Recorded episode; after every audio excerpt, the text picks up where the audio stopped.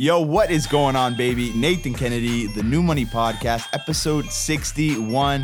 Hoping you guys are feeling good and having a good Christmas season. As always, my friends, ask me any question you guys have on Instagram, as well as if you are listening on Apple Podcast. I would really love if you could leave a little bit of a review there. It really does help the show and lets Apple know that we here at New Money mean some business.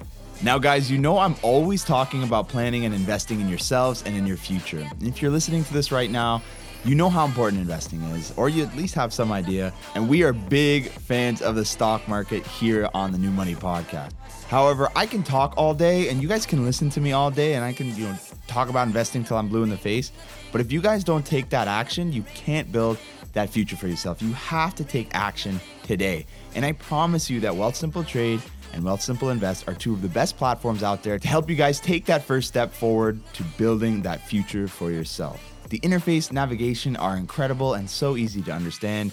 Wealthsimple Trade is a commission free platform where you can buy and sell ETFs and stocks free of charge. Wealthsimple Invest is a robo advisor where they do all the work for you, you just put the money in. Check out the show notes for the links to get started with either one. I really, really recommend it. Also, guys, when you sign up with Wealthsimple Trade, you get 10 bucks towards your first investment. And Wealthsimple Invest, you get 50 bucks for your first investment.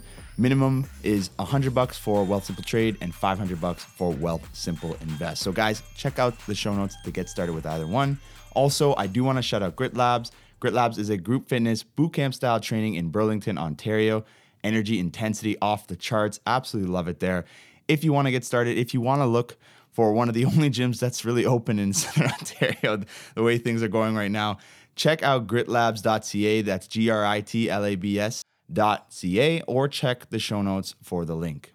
Okay, so for today, I'm bringing back an old episode on debt. It's actually the third episode of the podcast. So I kind of remixed it, just added some different stuff to it, and wanted to bring it out because, you know, I think there's a lot of great information in there. And I think that, you know, it's really applicable to, you know, some of the stuff that's going on. I mean, you know, times are tough. And I think a lot of the stuff is evergreen. So just wanted to bring it back, share it with you guys, and yeah, enjoy right before Christmas. So without further ado, let's just dive on into it, baby.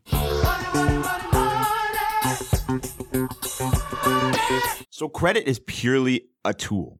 It should not be used to acquire luxuries or things you don't need, or more specifically, things you really can't afford. You know, my old prof, I, I took a personal finance course uh, last year, and he said if you couldn't pay for it in cash, then don't use credit. The only time you should be using credit in terms of purchases is if it's a massive purchase, like a house or student debt or etc or you can afford to pay for it in cash, but you're just funneling the money through the credit to reap the reward. And that's what's called churning. A lot of people actually make a little bit of a career having several credit cards, being consistent in paying off those credit cards, and then just reaping the rewards, the dividends, the air miles, whatever the hell. I mean, those that's pretty much the only reason you should be using a credit card. And, and you know, building your credit is important to some degree, and we'll chat about um, both sides of that. But for the most part, you need to be using credit as a tool. You cannot be using credit beyond your means. It should be well below your means. Essentially, credit really should only be used to make money, not to take money, right? It should be a benefit to you in some capacity, some legitimate capacity. So you know, it's it's interesting, right? Because everybody knows that you're not supposed to overspend with credit. You know, you, you get your first credit card when you're younger and it's um, only use this in emergencies, honey. Only use this if you get in a bind. Like this is this is an emergency, and then it slowly transitions into sort of an everyday thing.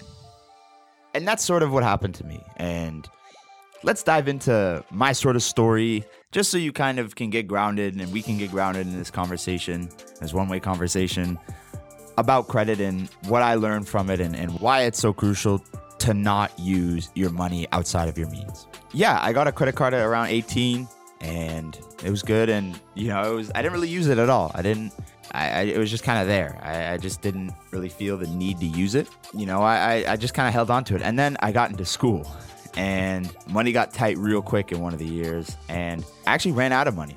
And so I just ran up my credit card and, and I didn't really think anything of it. I just thought just pay it off whenever I could. Da da da da. To this day, I really don't even know what happened. Like one day I had a few hundred bucks. next thing I knew, I was three grand, and th- actually it was thirty five hundred. I remember it was thirty five hundred dollars in debt, completely in debt, no money, no nothing, and I didn't know what the hell was going on. I was like just still going out, whatever, just ignoring it and not really caring because I was like, ah, whatever, I'll get to, I'll get around to it, I'll get around to it. Minimum payment, minimum payment, minimum payment. I never really looked at how much interest I paid, but it was probably disgusting. So I made it my mission. I, I believe it was in January. I guess you could say it was a little bit of a New Year's resolution thing to aggressively pay that off. And like I had a mission. So that summer, got into work and I, I threw three paychecks at it, three or four paychecks at it, like nobody's business. I, I just aggressively went after it. And eventually it went away. And that, that last payment that I put through was probably one of the most justifying, freeing, amazing feelings that I've ever had in my entire life. And it set the precedent for me to never, ever, ever, ever, ever let that happen again. And so, with this episode, I really want to prevent something like that happening, or if that's happening right now, maybe coaching you through it. Credit is a very controversial topic. And in my opinion, there's good credit and there's bad credit. And we're going to touch on the differences between the two and, you know, try to prevent any adverse things from happening uh, moving forward and to manage it because it's very important to know what you're doing and because you can easily, easily slip down and fall off and have a tough time with it and then how you can use it as a tool to build your wealth in the future in the next few years and over time.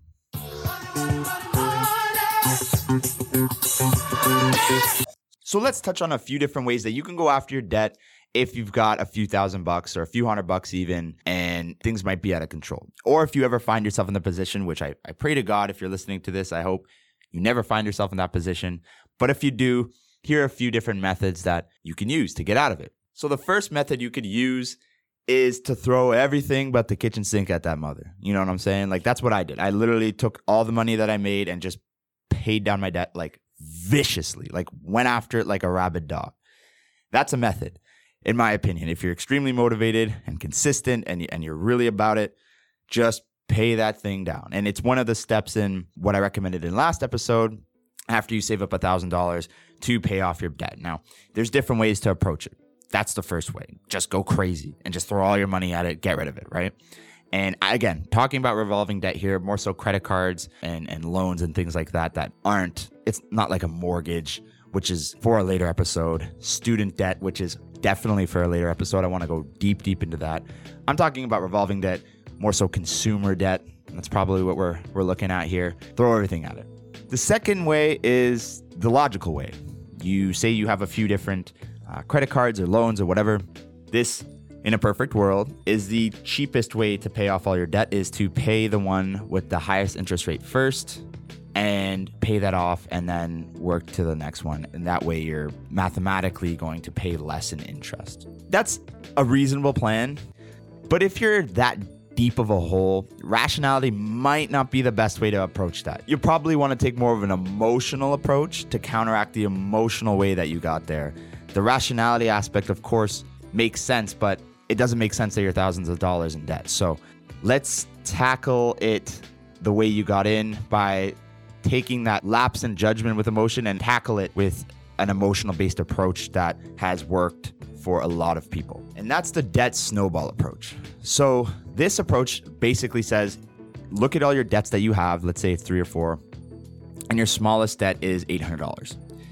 Next one's $2,400, and then you've got one for like $3,500. But let's say the second one, the second highest balance has a higher interest rate than the lower one. Doesn't matter. You pay off the lower one first. Why? Well, research has shown that whenever somebody is able to pay off a debt quicker, it's more relieving, uh, motivating, and it's definitely more exciting. You got one of them off the list. You can check that off. You're motivated. We're trying to get you motivated. We're trying to get you, use that emotion in a positive, productive way. Pay the lower one off first, and then move on to the next highest balance, and then the next one, and then the next one. And it's just building up that reserve of motivation so you can stay on track and go after it. Because using the logical approach of paying the highest interest rate first, again, makes sense. However, you're more likely to fail. You're more likely to fall off. You're more likely to, nah, it's not really working. This isn't working. It's taking forever. I'll just stay in debt forever. It's fine. and nobody says that out loud, but the way they move throughout their life would have you think that. Pay off that lower balance first. That's and that's again my opinion. I think that just makes more sense. If you're that deep in the hole, you need to use emotion to get counteract that emotion, right? And then another method you could use actually is a balance transfer. So, um, looking to consolidating your debt to get a lower interest rate if it's really high it's a good method. It depends on your circumstance. There's so many different scenarios where that could make sense or it doesn't work, etc. Because there's different kinds of debt. There's car loans, there's personal loans, there's credit card debt, etc. So a consideration definitely, if you have a higher enough number, is to figure out a balance transfer so you can lower the interest rate and actually end up paying less. Um, and then maybe rolling out the debt snowball method on top of that to counteract it, and just just working it out that sort of way. And with with paying off debt, really, it's it's all about patience. Again, there are people out there. I'm, I'm young, right? It's the new money podcast, and it, it ain't the old money podcast. Like I'm young. I haven't seen too too much in my personal life of people in severe debt. At least in my knowledge, they might be. I just don't know that. And so I can't speak from a place of I was ten thousand dollars in debt. This is how I did it. I had five maxed out credit cards. I had this. I had that. I didn't. I don't plan on ever having that journey, and I've never had that journey. But I think my little sort of baby hill gave me enough of a scare to figure it out along with other things in my sort of financial journey.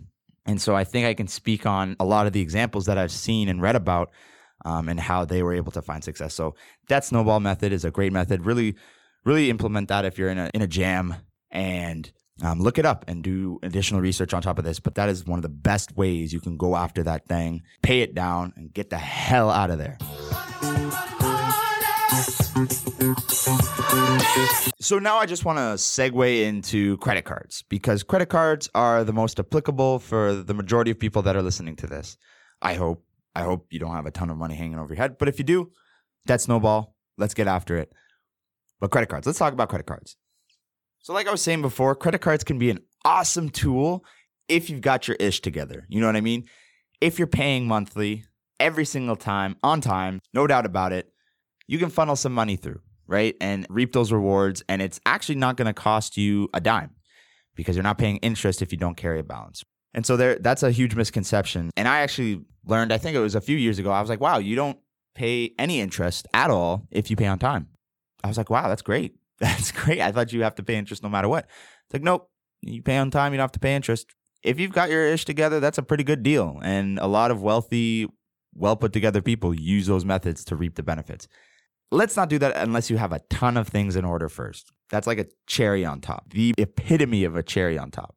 It's a slippery slope because if you've had credit problems in the past, eh, you might get sucked in. I mean, it's studies have shown that it's easy to get caught up in just tapping that card, tapping that card, especially when it's credit, when it's money that you have to pay later on. It's pretty easy to not delay that gratification get caught up in the points and they say, "Oh, I want the credit card for the points," and and they go crazy and they want the points. The points, the points are so irrelevant if you don't have your stuff together that I can't even I can't even describe how of an afterthought that needs to be for you once you've figured your stuff out. And if you do have your stuff out and everything's good and your credit's great, be my guest.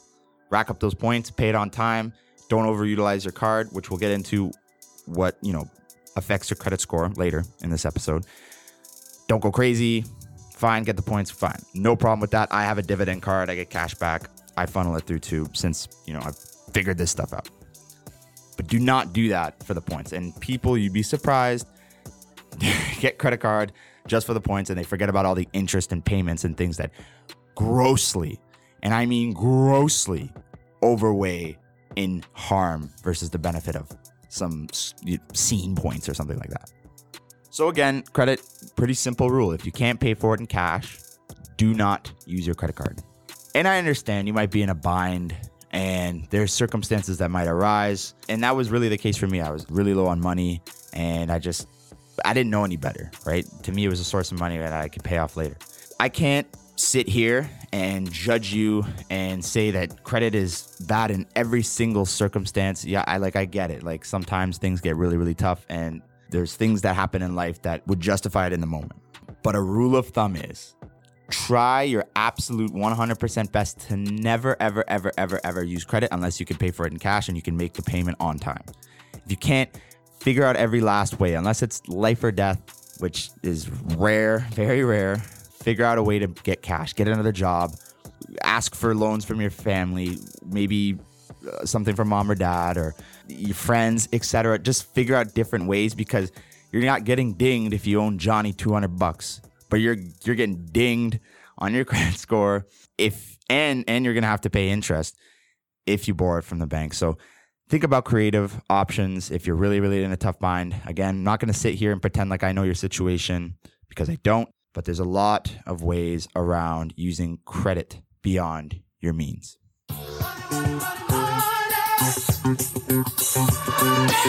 So, a few different misconceptions surrounding credit cards. Number one, you, know, you should carry a balance. It's good for your credit. Wrong. I don't know who the hell came up with that. That's wrong. That is wrong. Like, no, do not ever carry a balance. And if you're carrying a balance, tackle the debt down because you should never be carrying a balance. Use a credit card, get your statement, pay what's on the statement. You're not going to pay interest, period. Point blank. Doesn't matter. You could just pay it early, pay off the full balance early. That's fine too. I don't think it necessarily helps your credit, but it definitely doesn't hurt it and you're not going to pay any interest. So that's a way too. You could just pay it early. I wouldn't recommend paying every single time you make a purchase. Just get good at paying consistently when it's due. It's a little bit tedious to buy something with credit and then why wouldn't you just use cash, right? Forget the points. Like that's too tedious to constantly have that back and forth. Just pay once a month, full balance, absolutely everything, clear it off. Bob's your uncle and only do that if everything else is nice and tight. You got your emergency budget, you're saving for your goals, you've moved on to investing and etc. and everything's going great and you've got your consi- your your everything's in check. Everything's in check and you can trust that you can pay that off and you've got the cash to pay that off at the end of the month. That is when you may be able to do it, right? That's when I'd say okay. It is such a cherry on top. That's I'm going to repeat that. I don't care if it's annoying. Cherry on top I can't even get it started. How big of a cherry on top that is. Please do not do anything with credit cards unless you've got everything else together. So let's jump into your credit score, right? It's kind of, you know, for most people, if you haven't really looked into it, it's this arbitrary number basically saying how good you are at paying back. So your credit score is important in some respects. I mean, if you have a really good credit score, you can get better interest down the line, more loan products available for you as well, if for mortgages and potential business loans and etc. If, if you got good credit, it's, it's good for you, right? It'll help you down the line. However, however, having good credit just means that you can borrow better. And there are very, very few scenarios where you need to borrow at all if you're financially stable. It's based on investments. Like, really, you can think of the only way to justify debt truly is is an investment an investment in your future with student loans an investment in your family with your house right? It's not a financial investment your house. It's more an expense than an investment. It's it's not really an investment. Your personal residence is not an investment. That's one of the biggest misconceptions in personal finance. I believe that it's not an investment because of all the costs associated with it. Again real estate later episode. But it's an investment in your family and it's worth it, right? Nobody has hundreds of thousands of dollars lying around. Very few people do. So, again, only borrow if it's an investment. And so your credit score can definitely help you out with that. Similar to the credit card, and, and credit overall is a cherry on top. It's credit is only something that you should be considering in terms of building once you've got everything else nice and sound. Your cash flow is good, right? Money coming in, versus money coming out, that's all handled, right? We, we set up our budgets. We've got everything good. We've got money saved up. We're looking good. We pay down our revolving debt, which is essentially debt that you use, you pay it off, and then it's available for you again. You don't have to reapply. It's not like typical personal loan. You can just, it's revolving, right? And that's what makes it so dangerous. So we've taken care of all of that. Everything's foundational. Then you can worry about credit management and building that up because it, it is a nice tool to have, you know, it is good. But it is not life and death. And you do not need to borrow in life. It's not an absolute must. There are ways that you can navigate through life and never have to borrow a dollar at all. It's more difficult life, but it's possible. So let's get into what your credit score consists of, right? You might think, oh, it's just how quickly and how good I am at paying back. That's not uh, that's not everything, right? That's not everything. So 35% of your credit score is attributed to your payment history. How consistent are you? How frequently are you hitting those numbers, paying off everything in full, right? That's the lion's share of what your credit score consists of. Over just over a third is your payment history. Now, the second that goes into it, and it's actually just under payment history, is amount owed. Are you ready? You can owe too much or you can owe too little. Having having a credit card or having some open line of credit and not using it at all is actually hurting your credit score. And so either get rid of that if you're not using it or use it to some degree. Not using it and having it is hurting your credit score and having too much of your balance. Say for example you have $3500 of a credit limit and you're at like 3 grand. That's going to hurt your credit score because you're you owe way more than you should. Right? You're you're never ever ever supposed to take it to the max. The banks want you to because they want more interest from you, but that hurts your credit score. You know, a few hundred bucks if you've got a few thousand worth of room, pay it off at the end of the month on time, no interest, no nothing, good to go, right? So don't have too little, definitely don't have too much if you're going to have a credit card. The third, and this is about 15%. So the first was payment history, 35%, amount owed, 30%, length of credit history 15% right so if you if you're brand new borrower you're not going to have that credit established and you're not going to have that sort of body of work that would benefit your credit score if you've had it for a long time you have more of a body of work for them to look at and consistency et cetera. So they weigh that about 15% the type of credit is the fourth. This is about 10% so there's different types of credit. There's credit card loans car loans personal loans payday loans. Ugh, disgusting. Payday loans. If there's one thing payday loans are evil. The, like those businesses are evil. Like in every sense of the word. They pry on the more vulnerable people in society. I used to work at a subordinate debt firm called Fairstone. Subordinate just means that it's debt that falls second to third in line, right? It's not like primary good stuff. This is for people who have bad credit and they're looking to get loans to help their credit and, and pay down their loans. It's just the whole financial loan industry is pretty shady, and that's why I'm not in it at all. But essentially, I worked there and I saw a ton of people, um, and I work with a ton of clients, and you know, it'd just be so sad to see some of these situations that these people have found themselves in. And these payday loans, bro, oh my god, oh my god, like make you throw up in terms of how how how they pry on people, uh, and so. I just wanted to the little rant there. Hate Nate hates payday loans, right? Do never, ever, ever, ever in any circumstance ever do the, that stuff, right? Cash money, all that. F that. That is no, no, no, no. They're evil. The last portion, uh, which is about ten percent that goes into your credit score, is searching for new credit. So when you're looking around and you're trying to, you know, look for different phone bills and this that, or, or you're looking at different providers, you're getting credit check after credit check. So when someone wants to give you something in exchange for a loan, they'll check your credit, et cetera, et cetera, and you take a little bit of a hit on that. It's called a hard hit. Checking your credit through some of these apps um, is a soft hit, so it doesn't actually affect your credit. But if you're constantly bouncing around trying to get, you know, things are getting hit and hit and hit, then yeah, it's going to hurt your credit. It's about 10% of what your credit score is consists of that. I had, even with that little story that I had, I had uh, like a medium credit score, and in like a few years, I've you know, a pretty good one. so it, it can bounce back quick. So it's not permanent. It's very evolving. So again, pay that thing off in full. We're not paying interest. We're not doing that. We're not playing that game. We're not playing their games. We're going to collect the points. We're not going to pay a dime for it. We're going to talk about car loans and things like that in a different episode. I really want to go super, super granular into cars and, and what I think about them. And I, I got a lot to say about cars, car loans, and things like that. But that's so complex that I want to do an own little episode of that. One last consideration too never get overdraft protection for your checking account. Seems like a little bit of a fail safe, but it's actually hurting your credit score. So get rid of that and get your cash flow right. So that's the episode, guys. Thank you so much. And the audio is going to sound a little bit different because this is me today. And a reminder let's get started with Wealthsimple. Let's get started with building our futures. Link is in the show notes below. Wealthsimple Trade, Wealthsimple Invest pick whichever one you think can help you the most. Let's get it going. Thank you guys for listening in. I really appreciate y'all. Uh, Merry Christmas or Happy Holidays. Uh, take some time off, rest, chill with family, loved one, etc. Um, guys, thank you for a fantastic year. I mean, it's been a hell of a year for everybody on earth, but um, you know, really like thank you guys. It's been just so sick and and you know, learning about all of your guys' journeys and and um, creating this stuff has just been super super dope. So guys, thank you so much. Happy holidays. Um, again, get that R and R. Um, that's all I got for you. For now, I'm out this mother. Peace.